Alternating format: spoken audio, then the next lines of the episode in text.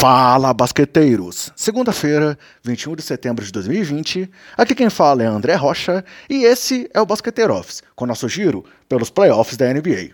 Hoje falaremos do jogo 3 da final do leste, com Boston diminuindo a vantagem do Heat, e também do jogo 2 da final do oeste, com o Lakers abrindo 2 a 0 graças a uma cesta de Anthony Davis no estouro do cronômetro. Começando com a partida de sábado, vimos um Boston Celtics tentando e conseguindo reagir na série. O time celta liderou o placar de ponta a ponta, chegou a ter 20 pontos de vantagem e, ao final, venceu a partida por 117 a 106. E uma curiosidade: o time de Boston era mais uma vez o, entre aspas, visitante na partida, aumentando a série de jogos consecutivos vencidos por quem não tinha o mando de quadra, com o Celtics na partida, nesses playoffs, para 12 jogos. Sim, são coisas que só poderiam estar acontecendo dentro da bolha da NBA. Dessa vez, o Heat não conseguiu reverter o placar, diferente do que ocorreu nos jogos 1 e 2, quando chegou a estar perdendo por 14 e 17 pontos, respectivamente, mas acabou vencendo no final. Coletivamente, vale destacar o domínio dos Celtics no garrafão, com 57 rebotes contra 47 do Heat, e com 60 pontos na área pintada contra apenas 36 de Miami. Já individualmente, destaque para o quarteto Tatum, Brown, Walker Smart, todos acima de 20 pontos. Jalen Brown foi o cestinha do time com 26 pontos, além de 7 rebotes, 5 assistências, 3 roubos e um toco. Jason Tatum acabou com 25 pontos, 14 rebotes e 8 assistências, além do melhor plus-minus do time, com mais 23 pontos para Boston enquanto esteve em quadra. Kemba Walker teve 21 pontos, 6 rebotes e 4 de 8 nas bolas de 3. E Marcus Smart teve 20 pontos e 6 assistências.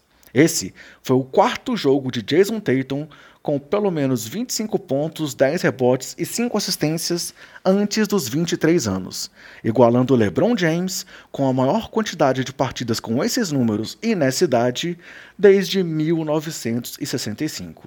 E essa foi a segunda vez que Boston marcou 60 pontos no garrafão nos últimos 20 anos, a segunda vez que quatro, quatro Celtas marcaram pelo menos 20 pontos nos últimos 25 anos, e a segunda vez que dois jogadores de Boston tiveram pelo menos 25 pontos, 5 rebotes e 5 assistências no mesmo jogo, nos últimos 30 anos. Ah, e vale destacar também a volta de Gordon Hayward para encorpar a rotação aí do time, com 6 pontos, 5 rebotes, 4 assistências, 3 roubos e 1 toco em 31 minutos jogados. Já pelo Heat, destaque para Bana Debaio, com 27 pontos, 16 rebotes, 3 roubos e 2 tocos. Para Tyler Hero, com 22 pontos e 4 bolas de 3. Para Jimmy Butler, com 17 pontos, 8 rebotes e 2 tocos. E para Duncan Robinson, com 13 pontos e 4 de 8 nas bolas de 3.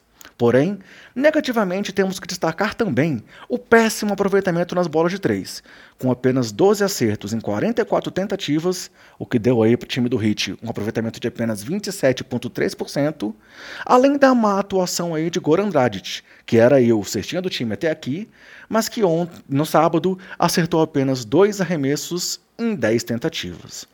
E falando especificamente em Tyler Hero, galera, o Calouro marcou 16 pontos apenas no segundo quarto desse jogo, o que significa a segunda maior marca de um jogador com 20 anos ou menos em um quarto de playoffs, atrás apenas de Kobe Bryant, que marcou 17 pontos em um quarto em 1997. Ah, e se juntarmos Hero com os adversários Brown e Tatum e com seu companheiro Adebayo, essa foi a primeira vez que tivemos quatro jogadores com menos de 24 anos marcando 20 ou mais pontos em um jogo de final de conferência na história da NBA. Agora, Boston vai buscar o um empate na próxima quarta-feira, sendo que Jalen Brown disse após o jogo que essa partida número 4 começava já ali. Por sua vez, o Heat segue liderando por 2 a 1, tendo igualado suas campanhas de 2005, 2012 e 2013, com 10 vitórias nos 12 primeiros jogos de uma edição dos playoffs da NBA.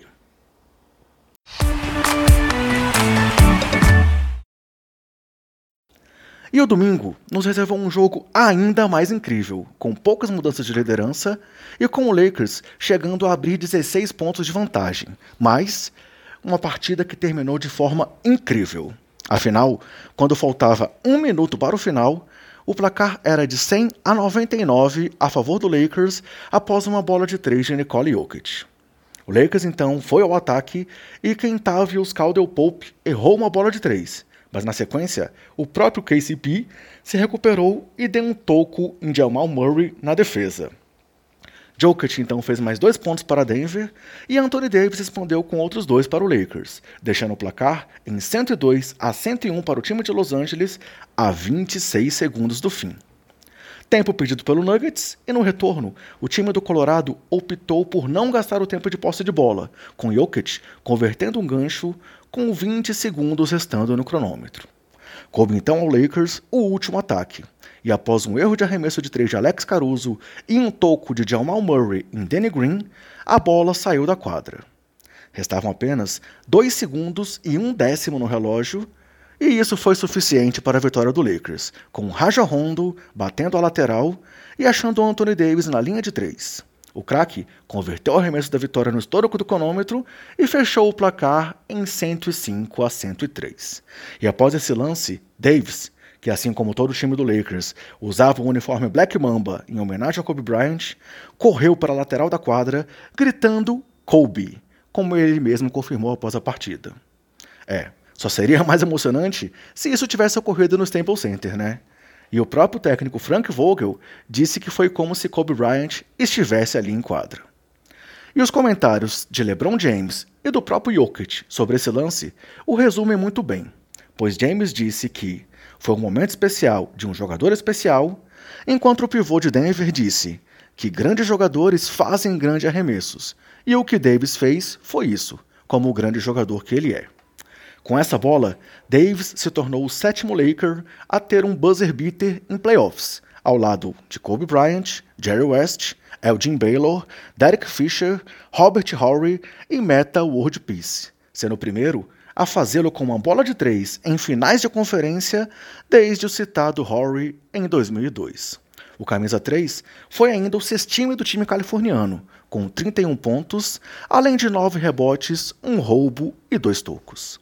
Destaque também para os 26 pontos, 6 rebotes e 2 tocos de LeBron James e para os 11 pontos cada de KCP e Danny Green, sendo que Green ainda teve o melhor plus-minus do time ao lado de Dwight Howard, com mais 10, mais 10 pontos para o Lakers, enquanto cada um dos dois esteve em quadra.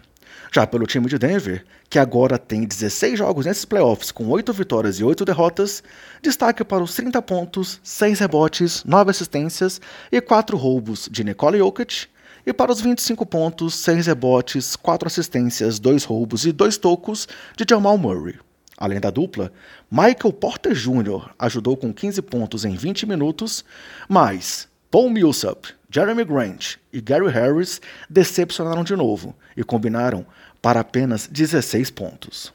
E uma grande curiosidade do jogo, galera, é que aí no duelo de bigs entre Anthony Davis e Nicole Jokic, ambos é, foram responsáveis pelos últimos 22 pontos do jogo, sendo 10 do Monocelha e 12 do Joker. O jogo 3 dessa série será na próxima terça-feira, às 22 horas, horário de Brasília, com transmissão aqui para o Brasil pelo Sport TV.